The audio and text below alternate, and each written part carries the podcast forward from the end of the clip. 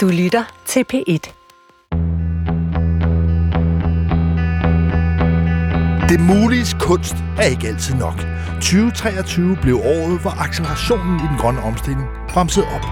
Året, hvor ellers velafprøvede energiteknologier og ganske simple greb er blevet blokeret, forsinket og forhalet. Bundlinjen er, at den grønne omstilling ikke længere snurrer i et tilstrækkeligt højt tempo. Et tempo, som det sagtens kunne lade sig gøre i praksis. Opbremsningen skyldes mindst to faktorer.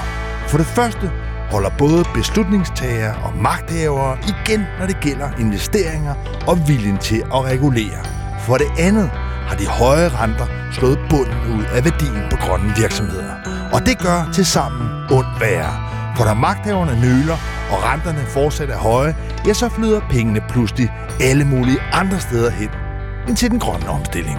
Du lytter til kalenderårets sidste udgave af Guld og Grønne Skove her på B1, programmet, hvor jeg går på jagt efter klimaets kolde kontanter og undersøger, om det virkelig er muligt at tjene både moder jord og uselmarmeren. Mit navn er Lars Trier Mogensen. Kurserne på de grønne aktier er dykket i løbet af 2023. Næsten med omvendt fortegn af de stigende temperaturer. Det forgangne år har nemlig været det varmeste nogensinde. Multiple cities report record high temperatures. Global temperatures hitting new records in September. Ein Jahr der Wetterrekorde. Record-breaking heat around the world. Ja, det er lige til at blive helt rundtosset af. Aldrig har behovet for ny energi og forbrugsteknologi været tydeligere. Og alligevel har småsparer og kapitalfonde enten solgt deres grønne aktier, eller har med bitterhed kunne se deres tidligere så populære aktier som Ørsted og Vestas styrtdykke. I dag præsenterer jeg en grøn nytårskavalkade. Og lige om lidt kaster jeg mig over årets nok mest skilsættende begivenhed. De foruroligende mange vejrrekorder. Klimaet er simpelthen gået amok netop her i 2023. Helt hernede på jorden står det desværre ikke meget bedre til. Den vilde natur, det billige skidt, er udpint, gold og uddøende her i Danmark. Ildsvind i de indre farvande og rødlistede arter i fare for at blive udryddet. Men alvoren er trods alt gået op for de fleste, selv for regeringen. Hør her, hvad Miljøminister Magnus Heunicke sagde, da han var gæst her i programmet for få uger siden. Hvor stor er naturkrisen sammenlignet for eksempel med coronakrisen? Ja, altså, men naturprisen er større. Den er meget mere, meget mere kompleks, men også meget mere gennemgribende. Det er ret vilde ord. Naturkrisen er en større og mere kompleks trussel end selv coronakrisen. Og vel at mærke sagt af manden, der var sundhedsminister under coronakrisen, og nu har ansvaret for naturen. Hvad er det, der sker? Og står naturen overhovedet til at kunne reddes? Ja, det er nogle af de påtegnende spørgsmål her i Guld og Grøn Skov. Og nu er det mig en fornøjelse at kunne byde velkommen til et panel af helt særlige gæster her i vores grønne nytårskavalkade. Og først vil jeg byde velkommen til dig, Catherine Richardson, professor i biologisk oceanografi på Københavns Universitet, medlem af Klimarådet. Hvor stort et skridt var den her aftale ved COP28, der blev indgået her kort før jul? Det var selvfølgelig meget, meget stort at få fossile brændsler, og med den lidt svækket, men vi fik dem der inde i aftalen. Det var meget, meget stort, men der mangler fuldstændig den, altså den forståelse af, af, hvor vi står hen, og den urgency, der er der. Linnea Søgaard Liddell, Venstres klimaoverfører, også velkommen her til Guld og Grønne Skove. Rykker regeringen, den nye regering, som nu har kunne fejre et års fødselsdag, rykker den hurtigt nok, når det gælder klima og natur? Den rykker i hvert fald, og øh, på det år, regeringen har siddet, har vi jo øh, fået gennemført rigtig, rigtig mange ting på klimaområdet og fået implementeret øh, meget af, af det, som ligger fra tidligere aftaler. Men selvfølgelig skal der ske meget mere, og det kan også gå hurtigere. Per Hansen, investeringsøkonom hos Nordnet. Her i de seneste uger op til jul, ja, der skete der lige pludselig en vending. Det skyldes nok ikke så meget COP28, men snarere nogle af de signaler, der blandt andet kom fra den amerikanske centralbank. Men har vi nået bunden af de grønne aktier? Vent nu. Hvis jeg skal kigge på konsekvenserne af COP28 på aktierne, så vil jeg sige small step for man, but not a giant leap for mankind. Og derfor så tror jeg faktisk, at de lavere renter er det, som driver den udvikling, som de politiske rammebetingelser desværre ikke kan her og nu. Det skal vi alt sammen vende tilbage til, men lad mig begynde med de varme temperaturer. Ifølge EU's klimatjeneste Copernicus, ja, så blev august den varmeste registreret nogensinde med en global middeltemperatur på 16,82 grader. Senere så vi også i oktober, at det blev den varmeste måned, og den samlede vurdering er, nu skal man jo først gøre det op, når året er slut, men at året 2023 bliver det varmeste nogensinde. Catherine Richardson, hvor lang tid har vi egentlig igen, altså i forhold til, at man indgik en aftale tilbage i 2015, prisaftalen, hvor man havde en ambition om at holde sig under halvanden graders stigning. Altså med de udviklinger, vi ser allerede nu, hvor klimaforandringer virker til at være nutid og ikke fremtid, altså er tiden ved at løbe ud af sand? Øh, Jamen, det er det, det er det spørgsmål, ingen kan svare på. Hvor lang tid har vi tilbage? Vi ved, at, øh, at risikoen, altså truslen stiger ved hver altså, grad, del af grad, som vi stiger op af. I forhold til at nå halvanden grad, tja, det, det, det tog er, er kørt. Altså, og grunden til, at politikere bliver ved med at komme tilbage fra, fra koppen og sige, den er der, den er der, den er bare i respiratoren.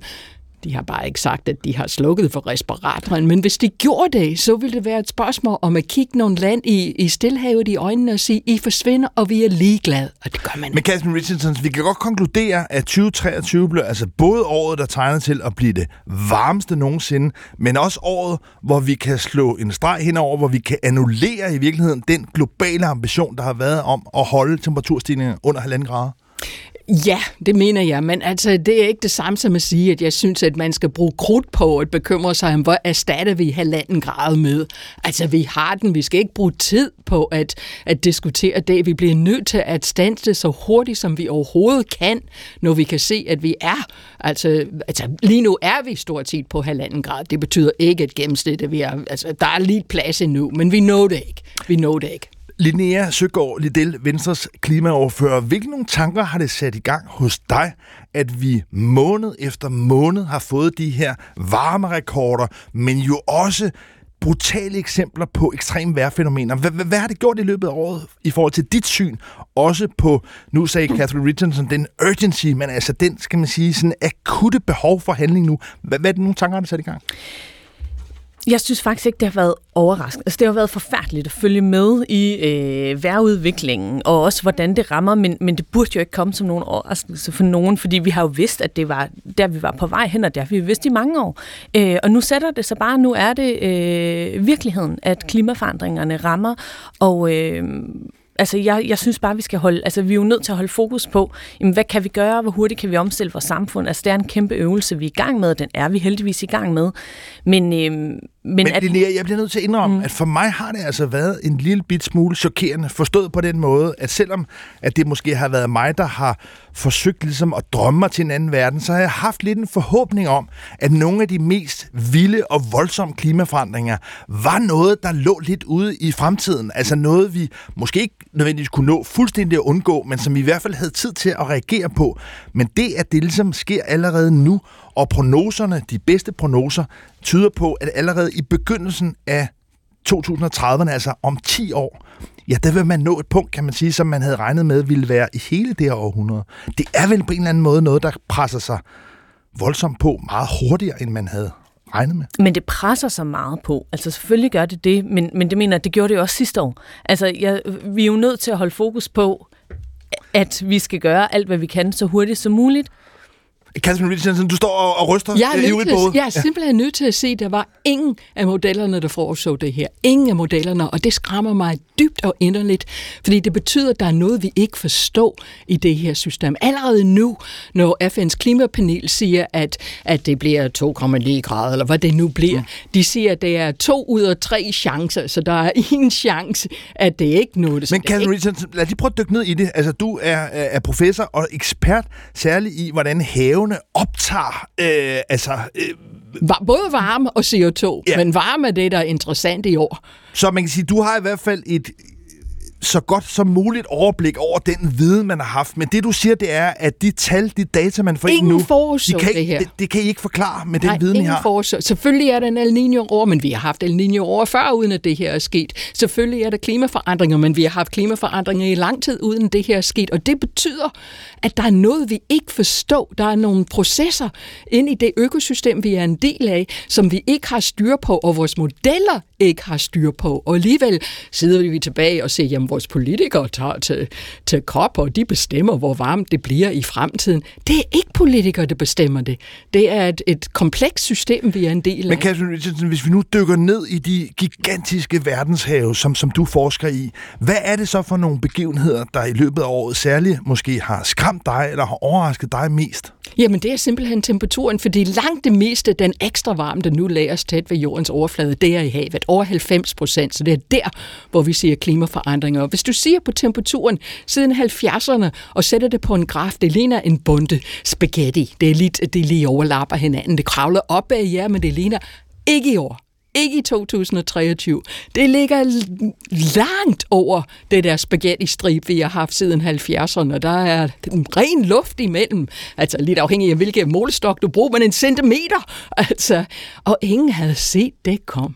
Linnea Søgaard Liddell, nu har vi to konkurrerende forklaringer. Du siger, at du i virkeligheden allerede sidste år havde en fornemmelse af, hvor galt det var ved at gå. Og så hører vi så professor Catherine Richardson sige, at det vidste man faktisk ikke videnskabeligt. Man havde ikke dokumentationen. Altså, der må vel være nogle ting, som på en eller anden måde også har rystet dig? Jamen selvfølgelig har det rystet mig at øh, se de øh, øh, rap- rapportager om øh, vejrfænomener rundt omkring i verden, men altså, jeg, jeg er jo ikke klimaforsker. Jeg følger jo ikke de grafer, som Catherine Richardson følger. Jeg har jo bare forholdt mig til, at nu rammer øh, klimaforandringerne, de rammer os, men det har jeg jo også fået at vide af kloge mennesker i min øh, politiske karriere, at, at, at det vil de gøre. Så jeg har jo et fokus på, hvad kan vi skabe rammevilkår, hvad kan vi skabe af, af, af rammer for, at vi for tryk på den grønne omstilling. Det er jo det, som jeg har forholdt mig til, og i, vi har jo ikke været ude og ændre politik på baggrund af den sommer, vi var igennem, fordi at vi jo allerede har kurs mod, at vi vil være klimaneutrale, vi vil være øh, optager, altså men man kan jo godt nogle gange tænke, at vi mennesker er måske for dogne, for bekvemme til at reagere, før ting sker. Det er i hvert fald mm. et ret fast mønster, at man ofte reagerer for sent. Det sker i mange af livets anlægninger, men det sker i hvert fald også politisk og på samfundsplan. Men i år, der har vi altså mærket, jo måske ikke så meget i Danmark, ja, der har det været vådt, og man har haft øh, stormflod, men vi har set billederne af den tørke, der har været nogle steder, og oversvømmelser andre steder, Per Hansen, investeringsøkonom i Nordnet, så kunne man jo godt tænke, at nu er der kommet det wake-up call. Nu har folk forstået den sådan brutale virkelighed i det her, og man så vil tænke, nu må der blive investeret. Men det, der jo er sket generelt hen over året, det er, at investeringerne i mange af de klimaprojekter, de firmaer, der leverer klimaløsninger, ja, der er kurserne faldet. Kan du forklare det paradoks? Ja, det kan jeg faktisk sagtens. Det er sådan, at investorerne de er lidt trætte af al den snak og al den varme luft, der kommer, øh, når vi kigger på rammevilkårene. Det er sådan, at hvis vi kigger på grønne omstilling, grønne omstillingsaktier, så fik grønne omstillingsaktier deres helt store år i 2020. Og grunden til det, det var 2020, det var jo lockdown. Det var der, hvor vi alle sammen skulle være hjemme. Vi skulle kigge på en fladskærm, så havde vi nogle negative renter, og så var der meget snak om den grønne omstilling. Og det gjorde, at rigtig mange mennesker begyndte at investere ind i den grønne omstilling. Det fik aktiekurserne til at eksplodere. Det, der ikke skete, det var, rammebetingelserne de blev ikke ændret. Så vi så en begyndende, opbyggende grøn boble, der gjorde, at mens aktiekurserne steg afsted, eller stak afsted, så var den økonomiske virkelighed for de selskaber, som er med til at drive den grønne omstilling, de var fuldstændig uforandret. Og det gør, at øh, på det tidspunkt i januar, februar måned, der var jeg også herude hos dig, øh, og snakkede om det der paradoks, der skete der simpelthen det, at øh, der får de grønne omstillingsaktier, de får både et plateau, men de får også en toårig lang nedtur, fordi så møder virkeligheden de grønne aktier. Så investorerne, de vil sådan set være meget, meget villige og meget klar til at tage den grønne omstilling til sig, men de skal selvfølgelig have muligheden for at få et fornuftigt risikojusteret afkast. Lad os prøve at dykke ned i et område. Det er klart, at den grønne omstilling, det er tusindvis af projekter, det er mange, mange forskellige teknologier og adfærdsændringer. Men et af de områder, hvor vi har hjemme i hvert fald har haft meget store forhåbninger, det har været udbygningen af vindmøller. Og der kan man altså konstatere, når man kigger tilbage nu, at opstillingen af en vindmøller er om ikke gået i stå, så er i hvert fald kommet ned i et meget, meget langsommere tempo. Og folk i branchen, ja, de begynder at frygte, at at produktionen risikerer helt at forsvinde herhjemme, hvis der ikke snart sker noget drastisk. Ligesom det engang skete for vores stolte skibsbyggeri, ja, så kan der altså også være en fremtid, hvor der ikke længere bliver bygget vindmøller i Danmark. Og det har man måske allerede nu kunne se også i priserne på virksomheder som Ørsted, Vestas og Siemens, som alle sammen er faldet som en sten i løbet af 2023. Linnea Søgaard Liddell, Venstres klimaoverfører. Jeg betvivler ikke på nogen måde, at Venstre har et ønske om at skabe nogle gode rammevilkår, også for produktionsdanmark. Men når vi hører her på Hansen sige, at der var en stor optimisme, investorerne investerede i de grønne virksomheder, så mødte virksomhederne virkeligheden, og så er kurserne faldet. Hvorfor er det ikke lykkedes at skabe nogle vilkår, hvor man får produceret vindmøller i Danmark og får dem stillet op? Men det er jo også et kæmpe problem. Altså, vi har jo en vindmølleproduktion i Danmark, men øh, de ser jo ind i, at de helt store ordre, de kommer i forbindelse med for eksempel et øh, havvindsudbud, som vi jo øh, lavede her i foråret, altså Danmarks historiens største havvindsudbud, som skal øh, producere øh, grøn energi, øh, grøn strøm øh, til øh, op til øh, 14 millioner danske europæiske husstande. Og når de ordre begynder at komme, så kommer der jo masser af efterspørgsel på de fabrikker, men indtil da, der er der jo lidt øh, desværre øh, ikke udsigt til sådan de helt store ordre. Det er jo også derfor, vi har øh, sideløbende med, at vi har lavet det her havvindsudbud, øh, gået i gang med at se på, øh, hvordan vi får mere øh, vedvarende energiproduktion op på land, og vi har lige landet en aftale om øh, energiparker, som skal kombinere vind og sol, og hvor vi håber på, at, at det kan sætte skub i, øh, i noget af det. For eksempel Nej, undskyld. Ja, nej, men det, det, jeg, jeg tvivler ikke på, at I har det håb, det øh, fromme håb. Problemet er vel bare, at resten af verden sidder jo ikke nødvendigvis på hænderne og venter på det. Og når vi har en situation, hvor man i Kina også har en sådan statskapitalistisk model, hvor man investerer også massivt, ikke mindst i solceller. Vi har et USA, hvor man har med Joe Biden, præsidenten i spidsen, har lavet det, der hedder IRA, øh, Inflation Reduction Act, som virkelig har ført mange penge ind, blandt andet også i vindmølleindustrien, så sker der jo det, at tingene rykker andre steder hen end Danmark. Så selvom I sidder med jeres gode intentioner, er virkeligheden så ikke, at et erhvervseventyr er ved at glide os af hende? Jeg mener, det er mere end gode intentioner. Altså, det er jo aftaler, som konkret skal sætte gang i udbygningen af øh, vindenergi i Danmark, både på land og øh, på vand. Så, og det er jo det, som der skal til for, at vi kommer i gang. Og øh, blandt andet så i, øh, hvad hedder det, ram, aftalen om øh, energipakker, der øh, prøver vi jo netop at skabe en ny balance mellem natur og øh, vedvarende energi, så fordi at vi har så mange øh, beskyttelseszoner i Danmark øh, med alle mulige forskellige hensyn, så at man at vi giver øh, myndighederne lov til at kigge konkret på en vurdering og sige, okay, hvis du er så langt væk fra skov, så kan det godt være, at du ikke ødelægger skovens værdi af, at der står en øh, vindmølle øh, tæt, og, og så kan rykke en lille smule på det, så vi skaber en lidt bedre balance. Catherine Richardson, som det trænede øre måske vi kunne høre, så er du øh, vokset op i USA og har dermed også et godt indblik i, hvad der sker der. Den her Inflation Reduction Act, altså IRA, som Joe Biden ligesom har fået presset gennem kongressen, har den gjort, at amerikanske virksomheder i virkeligheden nu ser ud til måske at kunne udkonkurrere øh, Europa, står, står, står vi stille her, mens andre rykker meget hurtigere? Det er rigtigt nok, at IRA har betydet enormt meget for de danske, eller for de amerikanske virksomheder, også for de danske for den sags skyld, fordi de vil hellere investere derover. Men det man må se i det der er, at IRA er ren gulerødder. Og du laver ikke en omstilling alene med gulerød. Det skal være en blanding af gulerødder og, og, og, og, og pisk. pisk. Ja, så, så altså, og, og i USA, så sælger de ikke IRA som værende noget for klima. Det må slet ikke nævne klima. Prøv lige at forklare det. Hvor, Jamen, hvorfor ikke det? Fordi, det, er, man sige, det er jo det, vi hører i Europa. Det er, at de sådan suger de grønne investeringer ud af Europa.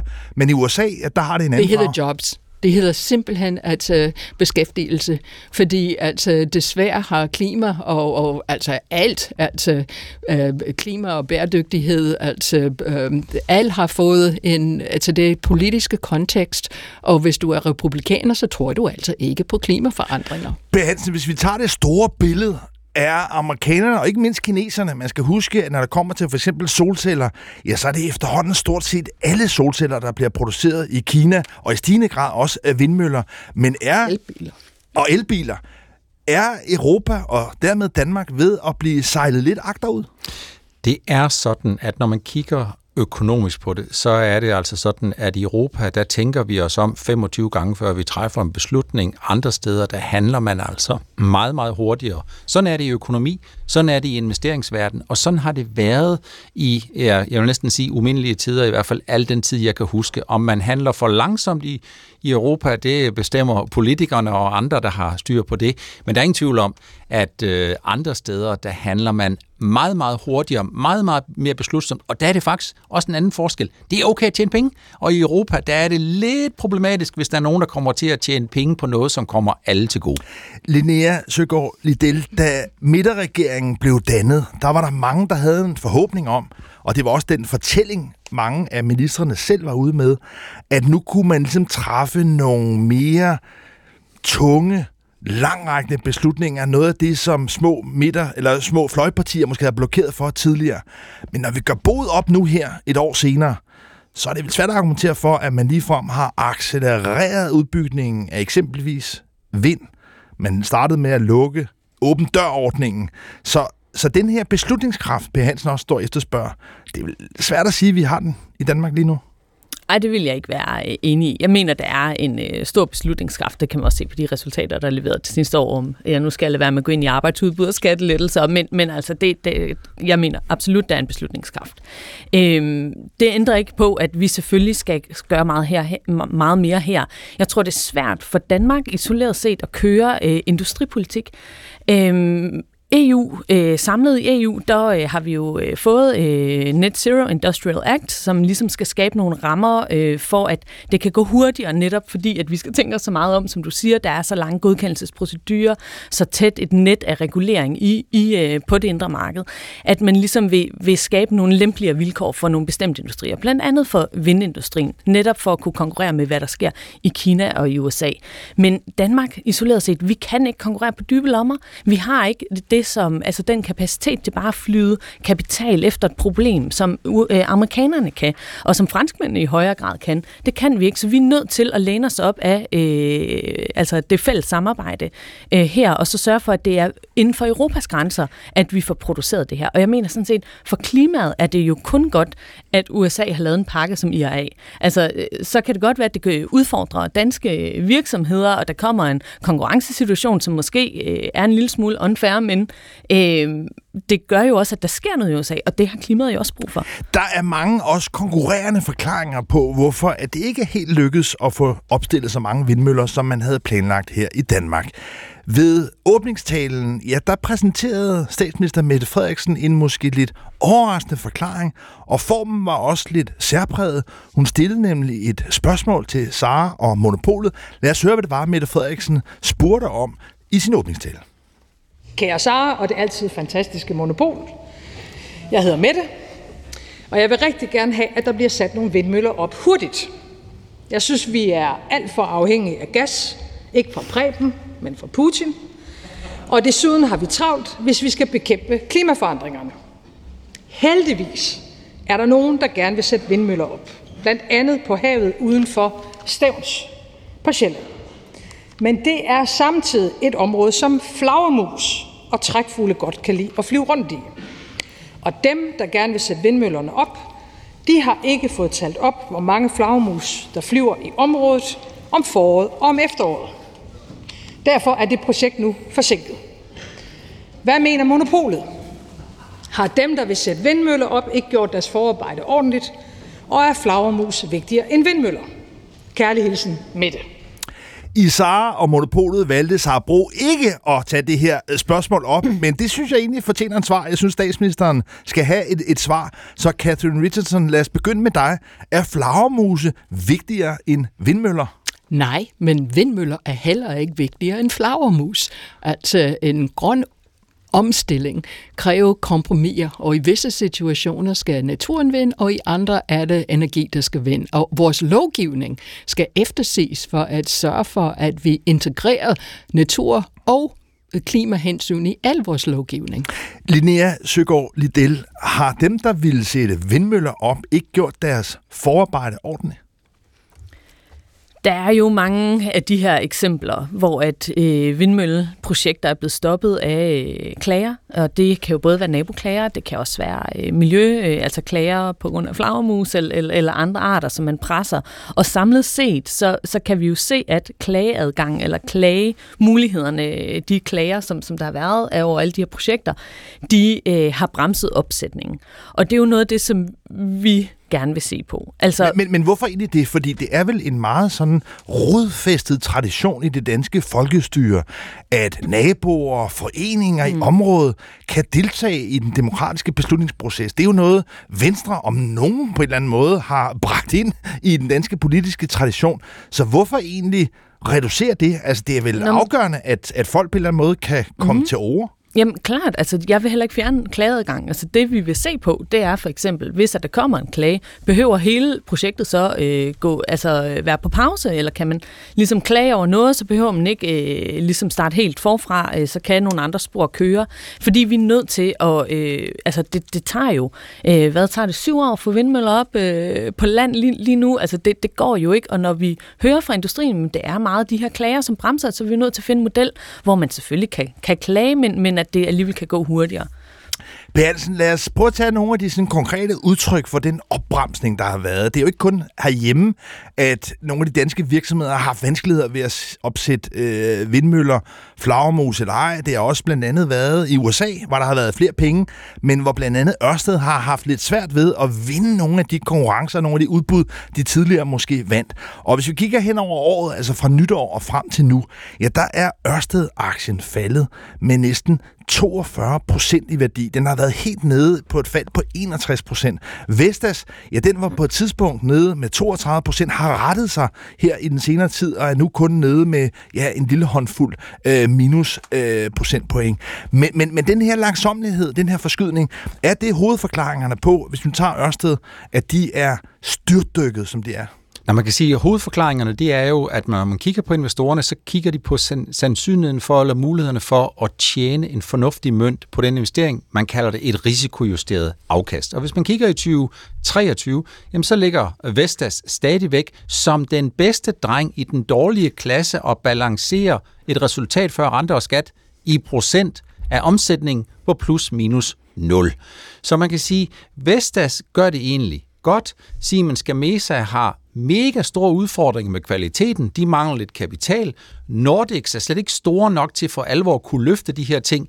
GE er overvejende et amerikansk selskab, som koncentrerer sig om USA, og Kina, det er noget med geopolitik og alle mulige andre ting. Så man kan sige, rammevilkårene, jamen de er nu engang sådan, at Vestas som den bedste dreng i klassen, de kan klare plus minus og holde nul, og det er vel ikke særligt Men det helt kort, hvis man nu havde solgt Ørsted-aktier for lidt over et år siden, vil det have været en, en klog investeringsbeslutning at sælge sine Ørsted-aktier for et år siden?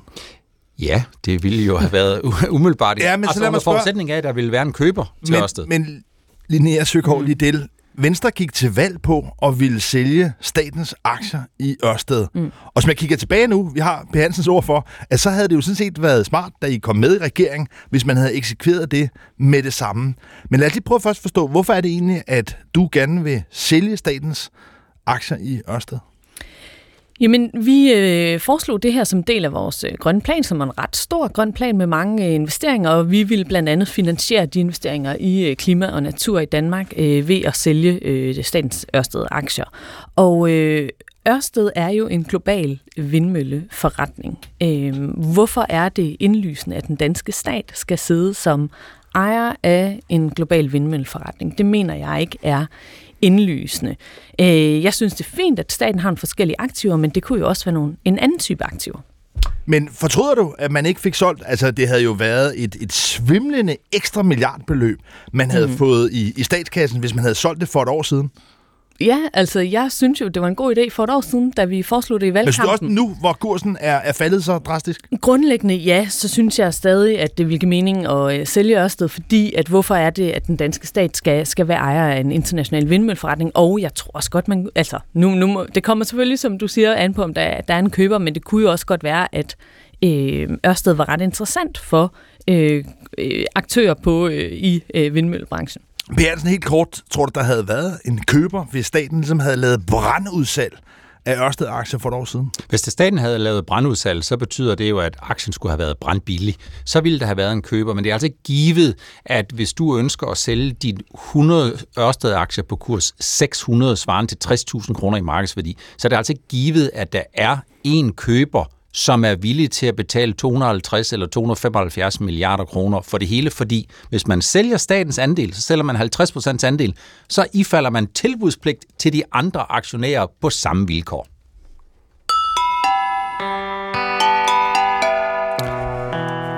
Et af de mest opsigtsvækkende skift i den globale klimadebat her i 2023 har, i hvert fald for mig at se, været en fornyet interesse for atomkraft. På COP28 aftalte en række lande, at de vil tredoble atomkraftkapaciteten her i de kommende år. Og lad os lige først høre her, hvad Frankrigs præsident Emmanuel Macron sagde på det netop afsluttede COP28 klimatopmøde i Dubai.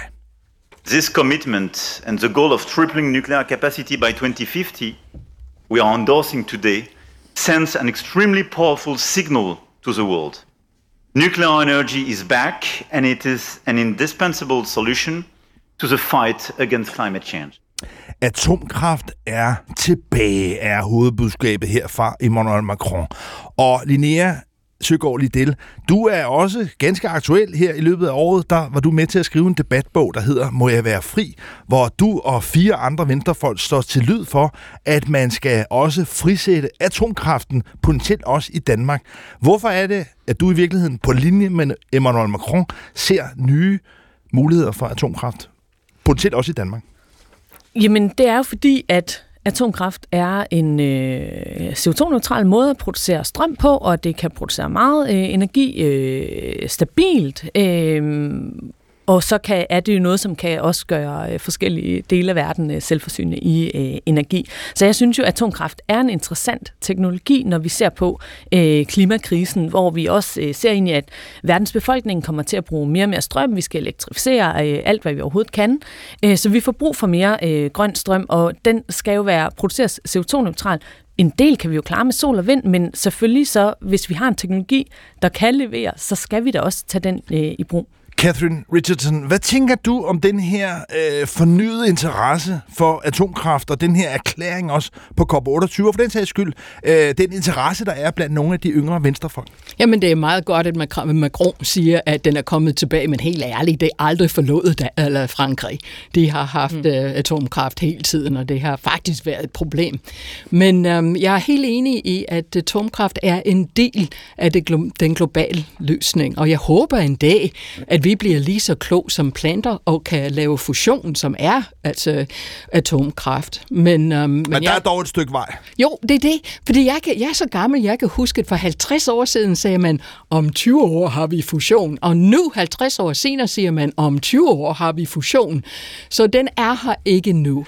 Men, men jeg Catherine tror... Richardson, jeg er så middelalderen, om man vil, at jeg kan huske som dreng at opleve Tjernobyl-katastrofen.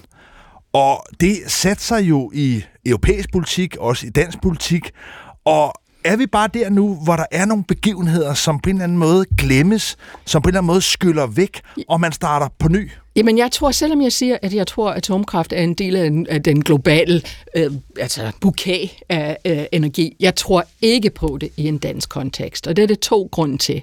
Den ene er netop, som du siger, altså, at folk kan godt huske, at der er noget far- farligt. Det, bliver, det er blevet bedre, men det er væk ikke væk. Altså, så der er nogle, altså, og vi har nok problemer med at prøve at få vindmøller op i Danmark. Hvor skulle vi på et atomkraft? Men, men der er en ting, der er vigtigere, og det er, at vi har ikke forsket i atomkraft, så vi vil altid skulle købe andre steder fra. Men det kunne vi jo købe fra Frankrig. Ja, det kunne vi godt, men så mister vi vores, øh, vores vi får mellem 10 og 15 procent af vores, af vores øh, eksportportefølje, det består i det her vedvarende energi, og det vil vi ikke kunne have længere, hvis vi går over til atomkraft. Men Linnea, lad os lige tage det sådan helt konkrete, mm. jeg vil sige eksplosivt spørgsmål. Altså, mener du også, at atomkraft skal være en del af energimixet her i Danmark?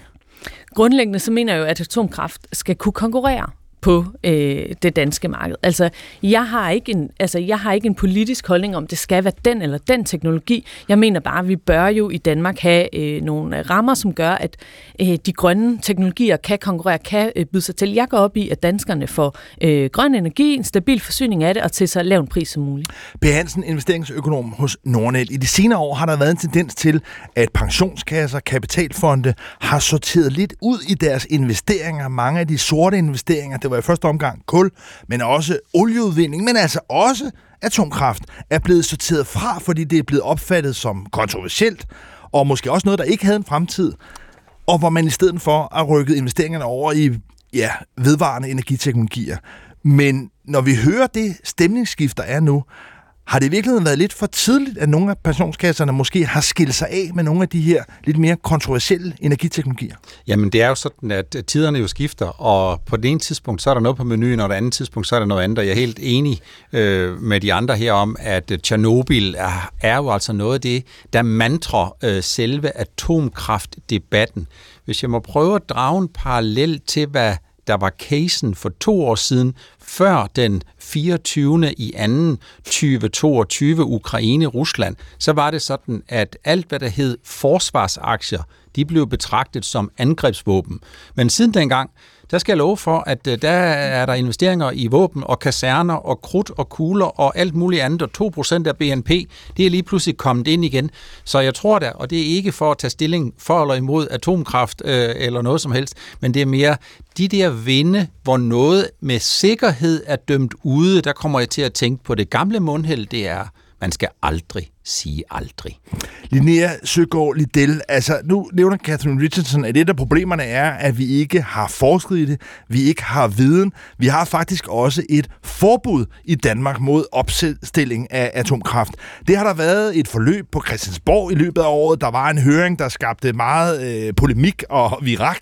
Men, men mener du og, og Venstre, at man i virkeligheden burde ophæve det forbud, så man kunne gå i gang med i lille skala, og også have nogle af de virksomheder herhjemme, som producerer sådan nogle modulære reaktorer, at de kunne begynde at ja, forske i det herhjemme. Altså skal vi tillade forskning i atomkraft og udvikling af atomkraft i Danmark? Om det har vi jo tilladt. Altså det kan de jo. Vi har to virksomheder, som jo også øh, gør det. Øh, hvad hedder det? Øh, men, men grundlæggende ja, så mener jeg, at den her 85 beslutning øh, er en fejl. Altså det er jo sådan et, et eksempel på, at man politisk ønsker at vurdere teknologiudvikling, og det, det, det, det tror jeg, vi skal passe på med. Øh, og netop også, fordi der sker så meget inden for øh, øh, om, området. Men altså de nye, altså den næste generation af atomkraft, fjerde generation, små modulære reaktorer, de er jo ikke på markedet endnu. Altså så selv hvis vi ville gå ned ad den vej, så ved vi jo ikke, hvad det kommer til at koste, hvordan de kommer til at øh, virke. Så, så det er jo ikke en, en super aktuel problemstilling, Men budskabet for de virksomheder, rigtig meget. Budskabet for de virksomheder, der er herhjemme, det er jo, at det, det regelværk, der er, at det blokerer dem, og at de derfor, og det kan jo være, det er der mange virksomheder, der nogle gange truer med for at prøve at forhandle sig frem til nogle bedre vilkår, men de siger i hvert fald, at de vilkår, der er, også de regler, der er, at det er noget, der ligesom skræmmer dem til, til udlandet. Hvad, hvad siger du til den? Ja, altså deres budskab på høringen var, at de må tage til andre lande for at teste i, energisystemet, for det kan de ikke i, i Danmark. Og Men det, synes du, de skulle have mulighed for det? Det bekymrer mig jo altid, når grønne virksomheder ikke har de bedste rammevilkår i Danmark, for det betyder, at vi på sigt øh, kan risikere at øh, øh, skubbe dem ud. Øh, så, så grundlæggende, ja, vi vil gerne ændre på det der fra Venstre, men det er jo heller ikke nogen hemmelighed, at de tre regeringspartier har en forskellig grad af åbenhed over for øh, atomkraft. Der står ikke noget om det i øh, regeringsgrundlaget, så det er jo nok ikke noget, der kommer til at ske inden for de næste tre år. Så vi kan i hvert fald så godt konkludere, at der er sket nogle skift i holdningerne, ikke mindst hos øh, Venstre, men det er dog alligevel ikke nok til, at der er et flertal i Folketinget for at ændre holdningen.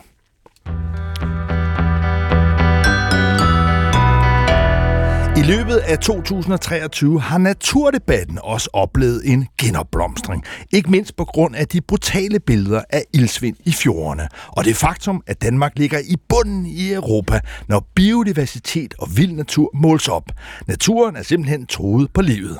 Og det selvom regeringen har skrevet under på, at 30 procent af arealet, i hvert fald i Europa, skal udlægges til beskyttet natur.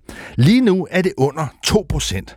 Men hvad er løsningen? Findes der måske en ny naturøkonomi, ligesom der er opstået en klimaøkonomi? Og i udsendelsens begyndelse, ja, der hørte vi Magnus Heunicke, der nu er miljøminister, sige, at naturkrisen er større end coronakrisen. Catherine Richardson, er du egentlig enig i den sådan grundlæggende proportion? Det er jo svært at måle ting op mod hinanden. Absolut enig. Altså, altså både klima- og biodiversitetskrise er eksistentiel krise, og det var corona ikke. Men når du kigger tilbage på den måde, den danske regering og Folketinget reagerede på i forhold til coronakrisen, hvordan vil du så beskrive den reaktion, der nu er på en større og, som Magnus Heunicke siger, mere kompleks krise? Jamen, jeg er målløs. Altså, hvordan vil jeg beskrive det? Det er, det er altså, når man slet ikke kan forstå, altså, at, at man kan... Det, det er så... Ja, på den ene måde kan man være enorm positiv, fordi hvis man kan mobilisere så meget på så kort tid med corona, tænk, hvad man kunne gøre for klima og biodiversitet. Linnea Søgaard Liddell, er du enig i, at naturkrisen er større end coronakrisen? Ja, Øh... Er du også enig i, at man gør mindre ved naturkrisen, end man gjorde ved coronakrisen? Coronakrisen satte jo Danmark i stå bad jo danskerne om at blive hjemme. Altså det, det var jo ekstremt voldsomt, og det var jo på noget, som vi kom øh, fra den ene dag til den anden, og som vi ikke anede, hvad var. Og jeg mener ikke, at en løsning på øh, klima- eller øh, naturkrisen kan være at sætte samfundet stå, bede danskerne om at blive hjemme. Altså det er jo noget andet, vi skal sørge for. Og hvad er det så? Jamen det er jo blandt andet at indtænke øh, klima- og naturhensyn i de ting, vi gør. Det er jo også at investere i det. Altså vi har en udfordring med vores arealer i Danmark, hvor at vi bruger arealerne øh, til mange forskellige ting, og vi har ønsker om at men bruge primært, arealerne. Men primært til landbrug, ikke? Ja. Primært til landbrug. Ja. Og er det en balance, der ligesom kan fungere? Nej, det kan den da Når vi kigger på, at arealet, der, hvor der er noget, man bare tilnærmelsesvis kan kalde natur, er nede under 2 procent. Altså, hvordan, hvordan, hvor, hvorfor er vi kommet dertil, Linnea, hvor vi lever et samfund, hvor vi har presset naturen ind i et så lille hjørne, at det kun er 2%, der tilbage var der natur? Jamen, jeg tror, vi er kommet dertil, fordi der ikke har været et fokus øh, på det. Der har ikke været samme fokus, som der er nu på, hvad, hvad man bruger øh, arealerne til. Men ikke desto mindre, nu er der jo et fokus på, at vi skal udlagt flere arealer til øh, natur. Vi skal investere i naturen, og det har regeringen også gjort. Altså, vi har jo afsat 500 øh, millioner til øh, havnatur med øh, udbuddet af øh, havvind. Og man har også sagt, at der vil blive oprettet nogle naturnationalparker, som så ganske vist ikke lige er blevet oprettet. Så på den måde er der jo mange ting, der ligger i nogle papirer. Men, det, men meget lidt, altså, der måske er ude og virke i virkeligheden det er også mere, end at der ligger noget i noget, i, i, i noget papir. Altså, det er jo penge, som bliver afsat. Øh, senest med finansloven blev der også afsat penge til øh, Klimaskovfonden til at investere, altså som er op at køre, som er i fuld gang. Nu får de flere penge, og så er det bare med at gå ud og investere i at få øh, øh, øh opsat noget øh, skov. Catherine Richardson, med dit blik både udefra og indenfra, og du har levet rigtig mange år også i, i, i Danmark, hvad er forklaringen på, at vi her i Danmark er endt med sådan nogle dominerende døde zoner og så lidt natur? For det første overraskede det mig meget, at I journalister kunne gøre det der med ildsvind til en historie her i år. Sådan har det været i 35 år. Altså, Godt nok var 2002 værende alt andet, men ellers vi ligger på samme niveau, som vi har de sidste par år, men stigende. Og det er jo fordi den tidligere Venstre-regering gav, altså lempede på de regler, vi havde omkring, øh, omkring øh, øh næringssalt. Så det er ikke en historie. Den har været der i 35 år.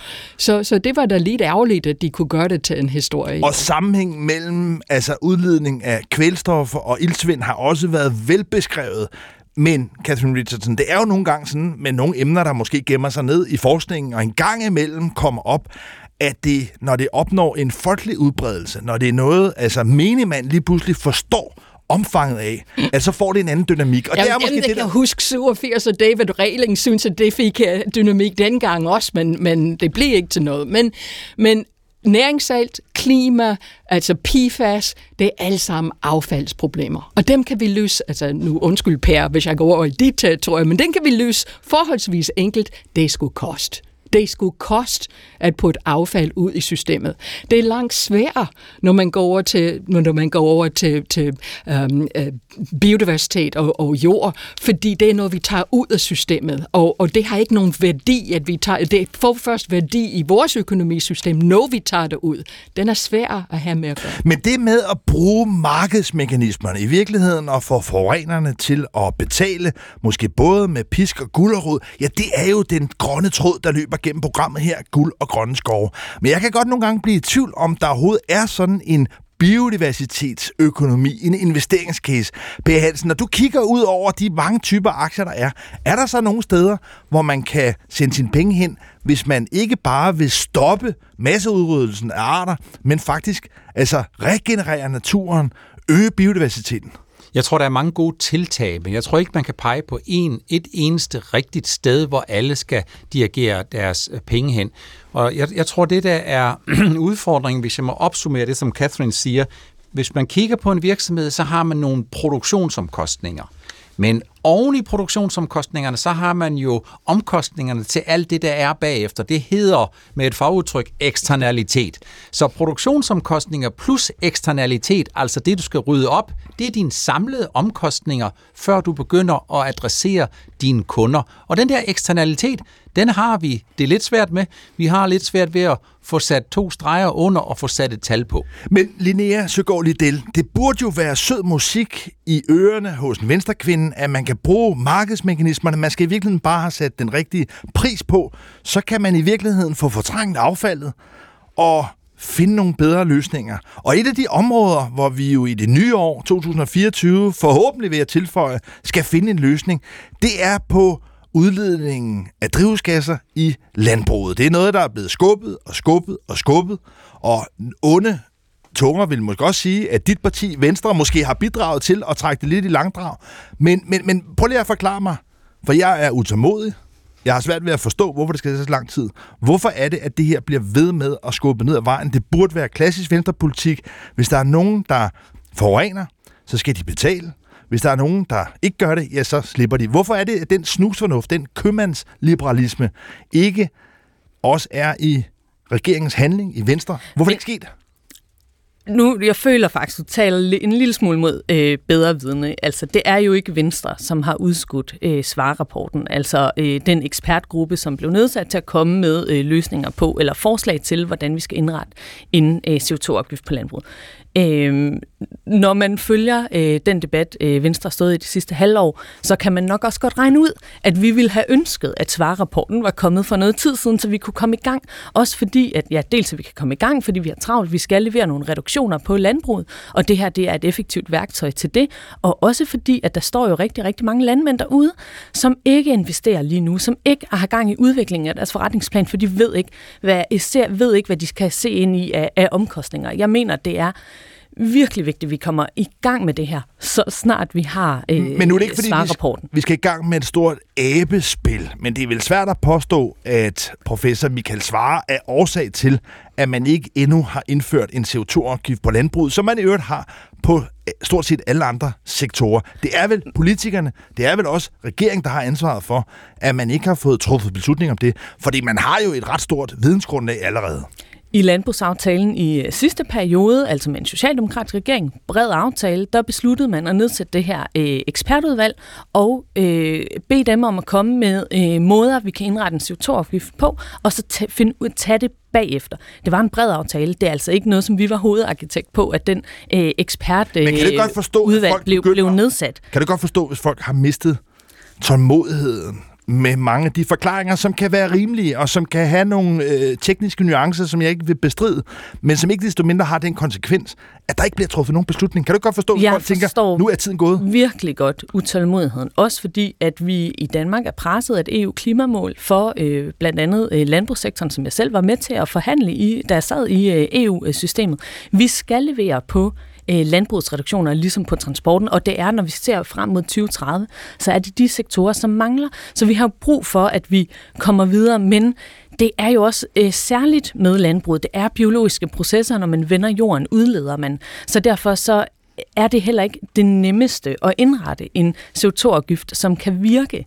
Øh, Catherine Richardson, du sad i sin tid som formand i Klimakommissionen. I dag sidder du også i Klimarådet, som jo samler den viden, vi har, og som også er den uafhængige kontrolorgan. Og det, der ligesom er den øh, vedvarende, samstemmende konklusion, det er, at der ikke sker nok. Men, men det her argument om, at man ikke rigtig ved nok, og man på den måde, når man skal lave, omstille øh, landbrugsproduktioner, så er der nogle komplicerede biologiske processer, som man først skal have greb om. Altså, er det rigtigt? Altså, ville, ja. har man viden nu til at kunne træffe en beslutning, eller hvad?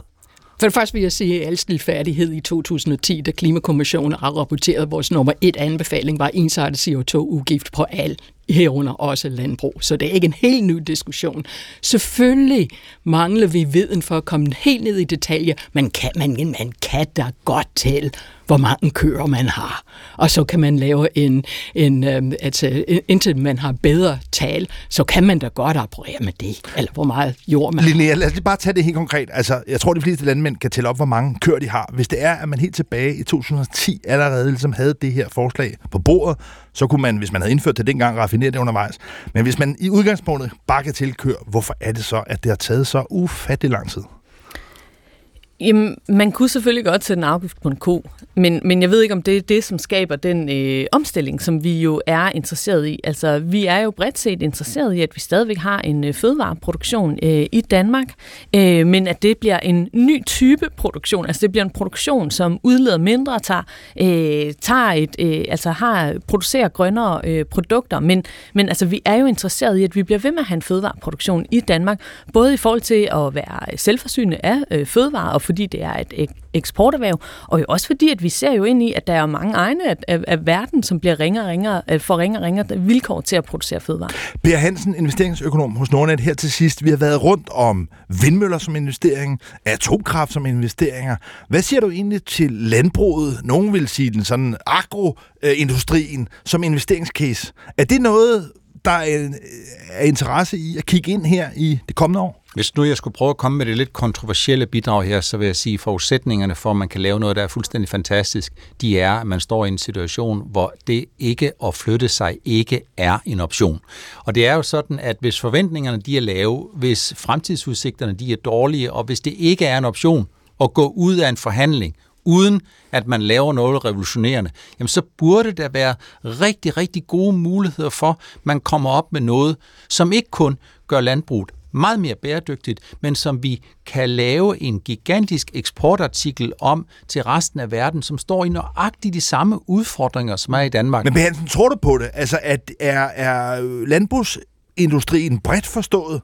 At det er ligesom en branche, det vil være en god idé at kigge efter og investere i, eller og det er det, jeg selv vil tænke, at der er mange usikkerhedsfaktorer her, blandt andet fordi, at sådan noget som CO2-afgift ikke er blevet besluttet nu, så det kan være svært at vide, hvad der egentlig er op og ned. Altså, hvordan ser du på det som investeringscase? Som investeringscase her nu, så ser det svært ud, men øh, det er jo sådan, at hvis jeg skal prøve at kigge på to af de der ting, som jeg kan huske inden for de sidste par år, som vi har brugt mange ressourcer på, det er, at så var jeg næsten ved at falde bag over, hvor mange ressourcer vi brugte på covid-19 i forhold til de her udfordringer. Det, det, det var for mig en rigtig som helt almindelig menneske, så var det en mærkelig måde at se prioriteringerne på. Og lad mig så bare lige prøve at give et eksempel på, at man havde et erhverv, som man nu har lagt ned, minkerhvervet, at øh, så min forståelse det er, at det har man brugt 20 milliarder kroner på.